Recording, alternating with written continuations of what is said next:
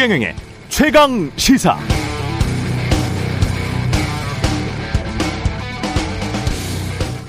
울산에서의 회동이 누군가에게는 그래도 대의 명분을 생각해서 할 역할을 해야겠다는 책임감을 안겨줬다면 일군의 무리에게는 한번 얼렁뚱땅 마무리됐으니 앞으로는 자신들이 마음대로 하고 다녀도 부담을 느껴서 지적하지 못할 것이라는 잘못된 자신감을 심어준 모양이다.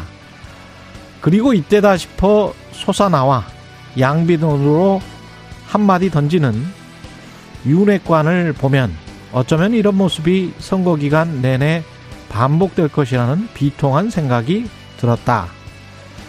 어제 이준석 당대표, 국민의힘 당대표가 선대위에 모든 직책을 내려놓겠다면서 한 말이죠. 정권 교체를 위해서 한 채 흔들림 없이 일체가 될 것. 지난 12월 3일이었습니다. 울산 회동 직후 언론을 향해 불쾌해진 얼굴로 윤석열 후보와 어깨 동무하면서 환호하던 그때의 모습과는 상반됩니다. 딱 19일 만입니다. 이준석 당 대표는 선대위의 모든 직책은 내려놓지만 당 대표로서의 당무는 성실히 하겠다 이렇게 밝혔습니다. 네, 안녕하십니까. 12월 22일 세상에 이익이 되는 방송 최경령의 최강시사 출발합니다. 저는 KBS 최경령 기자고요. 최경령의 최강시사 유튜브에 검색하시면 실시간 방송 보실 수 있습니다. 문자 참여는 짧은 문자 50원, 기본자 100원이 드는 샵 9730 무료인 콩어플 또는 유튜브에 의견 보내주시기 바랍니다. 오늘 1부에서는 원희룡 국민의힘 선거대책위원회 정책총괄본부장과 선대위 갈등 그리고 오늘 정책 이야기 많이 하고 싶으시다는데, 예, 정책 이야기도 좀 이야기 해 보고요. 2부에서는 산업통상자원부 여항구 통상교섭본부장 만납니다.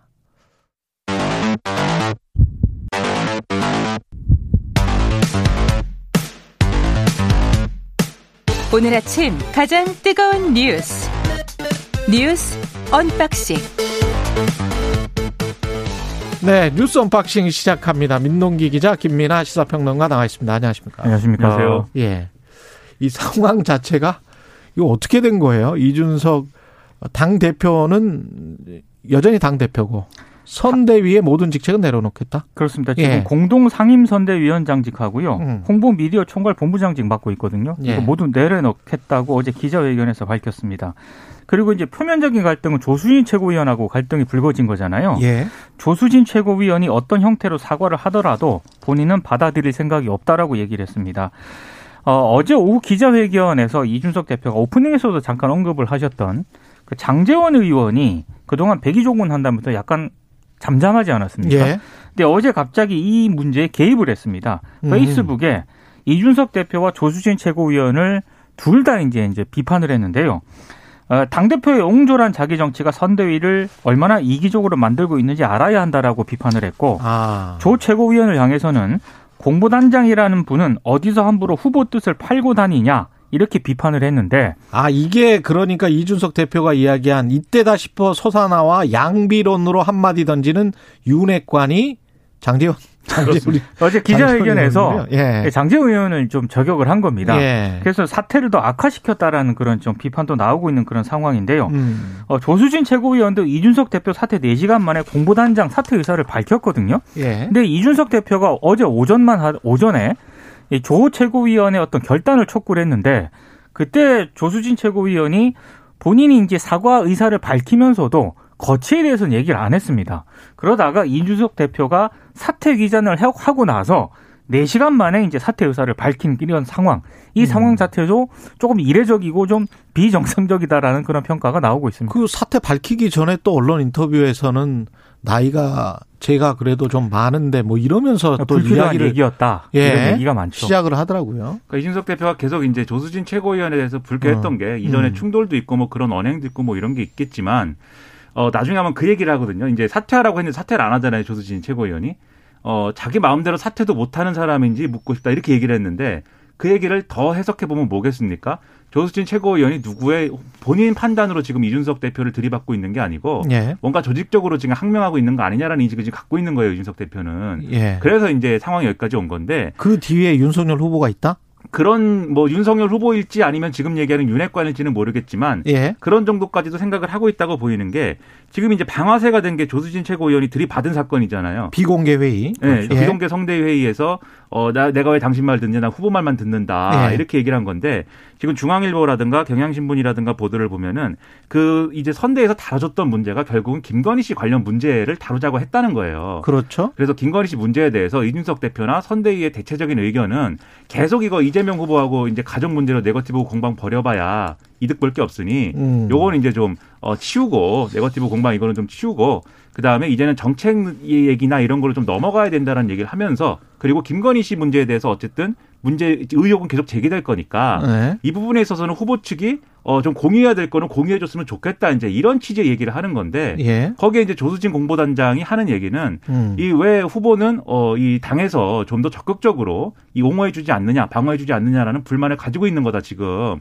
이게 후보의 뜻이다라고 얘기를 하면서 음. 이 교수 출신 의원들 있지 않습니까? 예. 이 교수 출신 의원들이 이렇게 이 기자회견을 하자라고 제안을 했다는 거예요. 무슨 내용이냐면 이게 이, 어, 이 윤석열 후보가 주장한 거 있지 않습니까? 예. 시간 강사나 이런 걸 어떻게 채용하는지 한번 알아봐라. 예. 라고 얘기한 거에 대해서 그런 이력이나 경력에 뭐 이런 꼼꼼하게 오류를 따져가지고 채용하는 방식이 아니다라는 취지의 기자회견을 해야 된다라고 조수진 공보단장이 주장을 했고 아, 그럼 시간 강사는 이렇게 대충 뭐 이력서 제출해도 괜찮다라고 교수 출신 의원 8명이 설명, 성명을 내라. 그렇습니다. 그렇게 요구를 했다고 이제 경향신문이 살짝 보도를 한 거죠. 그래서 그게 관철이 됐거든요, 결국. 그러니까는 이런 그게 관철이 돼서 게 이런 성명서 나왔어요? 성명을 냈다는 거예요. 그래서 이게 결국 그러면 종합을 해보면은 네. 김건희 씨 문제에 대한 대응의 어떤 파열음이 있었고 그 파열음에서 조수진 단장이 이 네거티브 공방을 더 이어가고 더 강하게 배우자를 방어하고 이 공방을 더 해야 된다 이렇게 얘기한 거고 근데 그게 후보의 뜻이다. 그렇죠 이렇게 얘기를 했기 때문에 이준석 대표 입장에서는 선대위가 그럼 운영이 안 되는 거죠. 음. 그러면 여기서 중요한 거는 윤석열 후보의 태도입니다. 조수진 이 공보단장이 후보의 뜻이다라고 얘기를 하면서 그런 주장을 한 것이 후보의 뜻이 아니면 당연히 윤석열 후보가 제지에 나서야죠. 내 뜻이 얘기- 아니다. 그렇죠. 예. 난 그런 얘기 한 적 없는데 왜 그러냐 이렇게 했어야 되는데 아니거든요. 그게 민주주의 아니겠냐라고 하고 그리고 그 다음에 이제 어제도 이 조수진 단장하고 이준석 대표가 좀 이렇게 오해를 풀고 조수진 단장이 화- 그 사과하면 되지 않겠느냐 뭐 이 정도 얘기를 했기 때문에 음. 윤석열 후보가 이 상황의 심각성을 잘 모른 거 아니냐 이렇게 볼 수밖에 없는 실제로 상황입니다. 맥락을 보면은요. 예. 김건희 씨 관련 의혹이 불거졌을 때 윤석열 후보가 계속 처음에는 해명하고 반박을 했거든요. 그랬죠. 그러다가 나흘 정도 지나서 결국에는 그때 이제 사과를 하는 건데 예. 그런 맥락을 봤을 때 분명히 어- 그 비공개 최고위에서 불거진 그런 갈등 음. 그것도 이제 연장선으로 보면 충분히 이해가 간다는 측면도 있고 그리고 김종인 위원장이 지금 이준석 대표 사퇴 그 회견과 관련해서 본인이 지금 일단 사퇴 수습에 나서는 그런 상황이지 않습니까? 예. 윤석열 후보가 또 어제 그 얘기를 했어요. 김종인 위원장이 일단 후보는 빠져라고 얘기를 했기 때문에 김종인 위원장이 적극적으로 해결사 역할을 지금 하는 그런 모양새인데 예. 이것도 어떻게 보면은 정상적인 상황이라고 볼 수는 없는 거죠. 실, 실 설사 김종인 위원장이 이렇게 얘기를 했다 하더라도 음. 윤석열 후보가 본인이 직접 나서겠다라고 얘기를 하는 게 지금 온당하다고 보여지거든요. 그러니까 윤석열 후보가 좀 더 이 문제를 적극적으로 이제 해결해야 되고 좀 어 뭐랄까 심각성을 깨달아야 된다고 저는 생각을 하는 게 이런 논란 자체가 국민들이 볼 때는 윤석열 청와대에서 이런 일이 벌어질 수 있다 이런 생각을 갖게 할 수가 있어요. 이게 지금 후보의 뜻이다라고 얘기하는 게 조수진 단장뿐만이 아니라 여러 명이 있을 수가 있습니다. 지금 그렇죠. 후보의 뜻이다 내 말 들어라 이렇게 해야 된다. 근데 이게 청와대로 이, 이 무대로 옮겨 보면은 이게 그러면 대통령의 뜻이다가 되는 거거든요. 이 그럴 때는 이제 이제 구중 궁궐이 돼버릴 그렇죠. 수가 그렇죠. 있습니다. 다들 잘못하면. 대통령의 뜻이다라고 얘기하면서 예. 거기서 생겨나는 어떤 정책적 충돌이라든가 그리고 비리라든가 이런 것들이 발생할 수 있기 때문에 윤석열 후보가 이거 아니다 이렇게 딱 정리를 해줘야 되는데 지금 그러지 못하는 듯한 상황이 연출되고 있어 그게 첫 번째로 문제고요.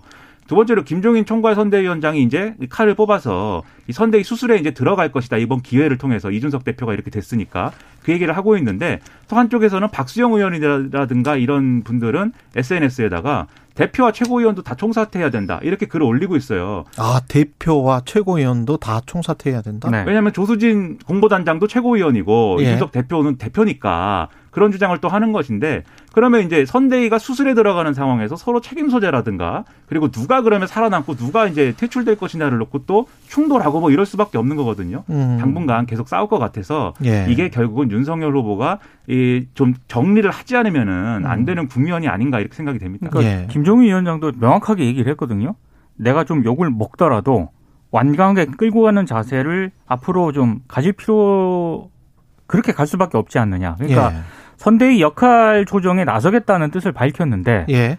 지금 메모드급의 이, 이 지금 국민의힘 선대위가 음. 과연 김종인 위원장 의지대로 바뀔 수 있을지 요거는 좀 지켜 그것도 보겠습니다. 그것도 제가 예. 한마디만 덧붙이자면 그것도 윤석열 후보의 의지가 중요한 게 김종인 위원장이 뭐라고 그랬냐면 이미 후보 눈도장 찍어놓은 사람이 많기 때문에 음. 그 사람들을 지금 다 내 마음대로 할 수가 없다라고 얘기를 하는 거거든요. 어. 삼국지에 보면은 그렇죠. 제갈량을 유비가 영입한 다음에 예. 한우 장비가 말을 안 들으니까 음. 유비가 다 정리를 하지 않습니까? 제갈량 말 들어라. 내 도장 줬다. 예. 또 제갈량이 앞으로 내 말 안 들으면 그건 유비한테 거역하는 거다. 이렇게 하지 않습니까? 그렇죠. 이런 역할을 윤석열 후보가 지금 해야 되는데 어, 삼국지 제대로 보셨네. 열심히 봤습니다. 네, 소시적에 네, 어렸을 때부터 네, 예. 한열 열 번 이상 봤습니다. 예. 네. 아무튼 그런 역할을 해야 된다는 겁니다. 예. 문재인 대통령은 김진국 민정수석의 사의를 즉각 수용을 했고요. 어, 사의를 수용을 했습니다. 예. 근데 일부 언론 보도를 보면 경질로 보도를 한 것도 있기 때문에 예. 이건 뭐 언론사마다 약간의 판단은 좀 다른 것 같습니다. 음. 아, 그리고 이제 김진국 수석 아들 같은 경우에는 어, 오랜 기간 치료를 좀 받아 왔다는 점이 또 추가로 좀 드러나고 있거든요. 그러니까요. 그래서 예. 그게 아마 약간의 정상 참작 여지도 있는 것 같은데 어, 그래서 어제 민주당 일부 관계자들이 그 김진국 수석의 형이 쓴 글을 또 SNS 등에 올려가지고요. 음. 이게 이제 그때 이후로 좀 알려진 그런 내용인데 어, 어찌됐든 어, 어제 또 논란이 됐던 것 중에 하나가 박범계 법무부 장관이 또 김진국 민정수석은 투명하다고 확신한다 이런 취지의 글을 올려가지고 좀 논란이 좀 빚어졌습니다. 그래서 음. 민주당 내부는 물론이고 이건 법무부 장관으로서 대단히 그렇죠. 법무부 장관이 그런 SNS를 올릴 필요는 굳이 없죠. 이걸 예. 써 법무부 장관이 왜 썼는지 모르겠습니다. 아무튼 민주당 내부에서도 좀 비판을 많이 받았고요. 그래서 전격적으로 수용한 배경에는 아무래도 아빠 찬스라든가 불공정 프레임이 또다시 불거질 수도 있다. 이런 판단을 했기 때문에 좀 빠르게 사태를 수용한 것으로 보입니다. 그러니까 이게 이 사건의 내막에 대해서는 국민들도 아 이게 어떤 뭐 이 이력서에다가 우리 아버지가 민정수석이다라고 써가지고 꼭 채용을 기대했다기보다는 그런 이제 다소 예상하지 못한 어떤 문제들이 있었구나라는 거를 아실 거예요. 그리고 그거는 이 개인 대 개인의 문제라면은 충분히 이해하실 것인데 그러나 문제는 이제 고위공직자들의 여러 가지 비위라든가 이런 것들을 공직기강을 잡아야 되는 직책으로서의 민정수석을 그러면 그렇죠. 이런 논란을 달고서는 수행할 수 있는 거냐? 그건 아닌 거죠. 그래서 이런 공적인 부분하고 사적으로 좀 이해할 수 있는 부분을 분리해 가지고 얘기를 해야 되는데 지금까지 이 문재인 정권과 민주당이 그러지 못했던 거 아니냐라고 하는 그런 유- 그런 어떤 의혹이나 의심들을 유권자들은 갖고 있는 거거든요. 그래서 이번에는 이렇게 좀 정리를 하는 게 옳고 말씀하신 박범계 장관의 그런 말들이 과거를 떠올리게 하는 그런 말들이 될 수 있기 때문에 그게 아니다라는 거를 선을 좀 그어줘야 될 필요가 있는데 조홍천 의원이라든가 그런 역할을 좀 자임, 자임했다 이렇게 봐야 되겠습니다. 예. 이재명 후보는 마이클 샌달 하버드 교수와 공정을 주제로 대담을 했는데 뭐 능력주의 관련해서 비판을 했고 그런 기사는 봤습니다마는 이 사실은 이제 굉장히 좀 추상적인 내용이잖아요. 공정이라는 게. 근데 어제 제가 좀 재밌게 예. 봤던 거는 마이클 샌델 교수가 어, 한국의 드라마를 좀 알고 있더라고요. 아, 그래요? 그 드라마 스카이캐슬 있지 않습니까? 덕후구나. 예. 치열한 한국의 입시 경쟁을 보여준다. 예. 이렇게 얘기를 했고 오징어 게임 본 것 같습니다. 아, 능력주의 결함과 체제에서 밀려난 사람들에게 주는 패배감을 잘 나타내준다. 이렇게 얘기를 하면서 한마디로 이제 어, 이 공정, 이 자신들의 성공을 노력의 결과로 믿고 자만심을 갖는 것이 빈부격차 심화의 원인이다. 이런 점을 어제 두 사람이 굉장히 강조를 했습니다.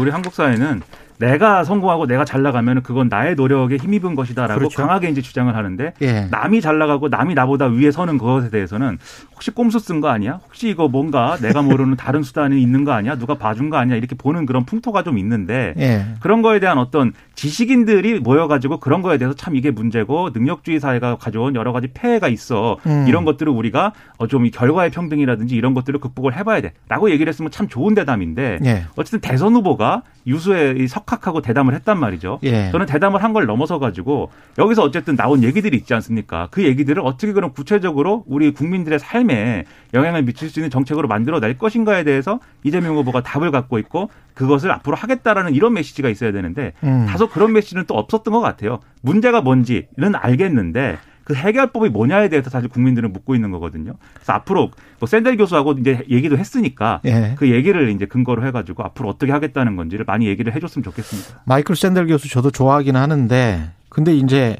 학문 쪽으로는 좋아하는데 이게 구체적으로 들어가 보면 말이죠. 윤석열 후보도 그렇고 이재명 후보도 그렇고 공정을 어떻게 실현할지는 지금 세금 하나만 가지고도 그렇죠. 이렇게 말이 많잖아요. 네, 양도세 중과 유예를 가지고 이게 이게 공정합니까? 무주택자 입장에서 봤을 때는 전혀 공정하지 않을 걸요. 그렇죠. 네. 예. 그래서 오늘 예. 민주당 의원총회가 있거든요. 예. 아마 약간 경론이 좀 벌어질 것 같긴 합니다. 일단 그 양도세 완화 문제와 관련해서 음. 당정 간에 약간 입장이 미묘하게 차이가 있습니다. 특히 어제 김부겸 국무총리만 하더라도 본인이 이렇게 얘기를 했어요. 다주택자 양도세 중과 유예는 정부 정책의 신뢰를 떨어뜨리기 때문에 이게 물러설 수 없다 이런 점을 명확히 했거든요. 음. 아, 그러다 보니까 이제 이재명 후보 같은 경우에 어제 마이클 샌델 교수와의 대담이 끝난 뒤에 기자들에게 이렇게 얘기를 했습니다. 충분히 이해할 수 있다. 예. 왜냐하면 정부 정책에 훼손이 되니까 그런 음. 측면은 이해할 수 있는데 만약에 서로 동의가 안 되면 대선 끝난 뒤에 본인이 만약에 대통령이 되지 않습니까? 그때 집권 이후에 추진하겠다 이렇게 강조를 하긴 했는데 음. 여기에 또 송영길 민주당 대표는 또 입장이 약간 또 달라요. 오늘 의원총회에서 당론 모으겠다고 얘기를 했거든요. 그러니까 아마 송영길 대표는 이런 판단을 한 것 같습니다. 워낙에 지금 문재인 정부의 부동산 정책에 대한 비판 여론이 높다 보니까 중도층의 표심을 돌리기 위해서는 특히 수도권 민심을 돌리기 위해서는 이 정책 전환 메시지를 강력히 내야 된다 이런 판단을 좀 하고 있는 것 같습니다. 그래서 오늘 의원총회에서 당내 의견이 굉장히 분분하기 때문에 상당히 경론이 오갈 수도 있고 아니면 뭐 특위 구성을 통해서 냉각기를 가질 수도 있고 이런저런 전망이 나오고 있습니다. 지금 뭐 일종의 워킹 그룹을 구성을 해서 이른바 신구 권력 간의 생각의 차이라든가 이런 것들을 조정을 하는 그런 어떤 완충 장치를 만들자라고 얘기를 한다는데 저는 그런 것이 필요하다고 생각하면서도 거기서 해야 될 일이 예를 들면 양도세 중과 유예는 그럼 다음 정권에서 하고 그다음에 공시가의 현실화라는 거는 뭐 어느 부분에서 수정을 하고 이렇게 껌껌이 그거에 대해서 시점이나 그런 걸 조정하는 게 아니고 통합적으로 당하고 후보하고 그다음에 지금 현 정권하고 통합적으로 문재인 정권 이후의 부동산 정책은 큰 틀이 뭐냐, 로드맵이 뭐냐 이런 음. 거를 내놓을 수 있을 만한 그러한 어떤 그러한 작업들을 하는 게 필요한 거거든요, 사실. 뭐 다- 그런 것들이 더 이전에 이루어졌다면 좋았겠지만 이제 그런 것들이 보여지지 않고 있기 때문에 이재명 후보가 그게 세금 문제든 부동산 문제든 상당히 직자적으로 지금 반응을 하는 방식으로 정책을 내놓고 있기 때문에 그런 통합적인 인식을 만드는 기회로 삼아야지 이거를 서로 의견이 분분하다가 서로 타협하고 절충해 가지고 뭐는 하고 뭐는 내일 하고 뭐는 모레 하자 이런 식으로 결정하는 것은 제가 볼 때는 오히려 논란을 더 이어가는 소재가 될 수 있기 때문에 좀 이런 부분을 신경을 썼으면 좋겠습니다. 예. 사실 공정성이라는 가치 하나만 계속 추구를 하면 뭐 다른 정책 목표들 가령 부동산과 관련해서는 집값 안정을 도모하는 거잖아요. 그러면 이거 주장하는 분들 중에서 팔러스 믹스 뭐 좌파든 우파든 다른 다양한 정책을 혼합시켜서 가는 게 맞다. 저도 비슷하게 생각을 하고 있는데 그러면 당연히 공정성은 훼손됩니다. 그렇죠. 그러니까 공정성이라는 가치가 얼마나 거기에 매몰되면 얼마나 다른 가치들은 훼손시킬 수 있는지 거기에 관해서 사실은 그 진솔하게 이야기를 해야 돼요. 이게 추상적으로만 이렇게 이야기를 하고 우리는 공정할 수 있어요라고 넘어가는 거는 그것도 또 시대 담론에 그 부합하는 태도는 아니라고 공정을 보고. 예. 뭐를 위한 공정인지를 정치가 그렇습니다. 설득을 해야 됩니다. 그렇습니다. 나, 예. 나 내가 살아남기 위한 공정이 아니고 예. 우리 사회 전체가 합의할 수 있는 가치를 그렇습니다. 어떻게 만들 거냐의 공정을 논하는 게 정치이기 때문에 예. 그런 역할을 좀 했으면 좋겠습니다. 마지막으로 이 소식 한 가지만 성남 도시개발공사 김문기 처장인가요? 이분 사무실에서 숨진 채 발견됐습니다. 그 대장동 개발 사업 당시에 우선 예. 협상 대상자 선정 업무를 맡았던 부서에서 근무를 했고요. 예. 구속된 유동규 전 본부장 있지 않습니까? 음. 어, 이 유동규 전 본부장하고 함께 사업 협약서에서 초과 이익 환수 조항을 삭제한 의혹과 관련해서 검경의 조사를 받아왔던 것으로 알려지고 있습니다. 근데 이뭐 검찰 조사와 관련해서 뭐 음. 특별한 이상 징후는 발견되지 않았다라고 지금 언론 보도가 나오고 있는데 다만 그 정민영 변호사에게 내부 정보를 유출한 의혹으로 감사를 받고 있었거든요. 아. 근데 그 결과가 어제 나온 것으로 파악이 됐고요. 예. 그리고 성남도시개발공사가 이 감사 결과 정보 유출 의혹이 사실이라고 판단을 해서 이 김 처장에 대한 중징계라든가 형사 고발을 결정을 했고 이 내용을 오늘 김 처장에게 통보할 예정이었다. 이런 보도가 지금 나오고 있습니다. 이게 지금 문제가 있는 게 음. 어, 이 민간 사업자 선정 당시에 심사위원으로 참여했던 분인데 예. 일 1차 심사위원이 3명이었거든요. 김문기 처장하고 지금 불구속 기소된 정민영 변호사하고 이 스스로 또 비극적인 선택을 한 유한기 전 본부장 이렇게 3명입니다. 한 명은 불구속 기소되고 한 명은 세상을 떠났잖아요. 예. 이분이 당연히 그 다음에 수사에 타겟이 돼야 되고 그 받아야 될 어떤 부담이나 이런 게 컸겠죠. 그리고 2차 심사위원회도 이분이 이 포함돼 있었기 때문에 유한기 전 본부장하고 포함이 돼 있었기 때문에 예. 당연히 이분을 통해서 수사를 할 수밖에 없는 상황이었던 거예요. 그렇죠. 근데 그런 상황에서 지금 극단적 선택을 한 것이기 때문에 검찰 수사는 계속 앞으로 나갈 수가 없는 상황에 부딪히고 있는 겁니다. 그러면 제가 볼 때는 음. 이거는 여전히 특검으로 특검으로 좀 문제를 풀어야 되는 거 아니냐라는 그런 여론의 근거가 될 수 있는 거예요. 예. 이- 이재명 후보가 특검에 대해서는 계속 이제 동의 동의라고 해- 동의한다고 했고 윤석열 후보에 관한 어떤 의혹까지 포함해 가지고 해야 된다고 주장을 했지만 제가 볼 때는 이제는 한 발 더 나아가야 되고 음. 그러려면 지도부를 설득해야 된다고 봅니다. 특검 협상을 전향적으로 음. 이 야당하고 실질적으로 시작할 수 있는 시간표라든가 이런 것들을 제시를 해서 실제로 특검에 합의하는 것을 만들어내는 게 지금은 필요한 상황이 아닌가 생각을 합니다. 예. 뉴스 unboxing 민동기 기자 김민아 평론가였습니다. 고맙습니다. 고맙습니다. KBS 1라디오 최경영의 최강시사 듣고 계신 지금 시각은 7시 41분입니다.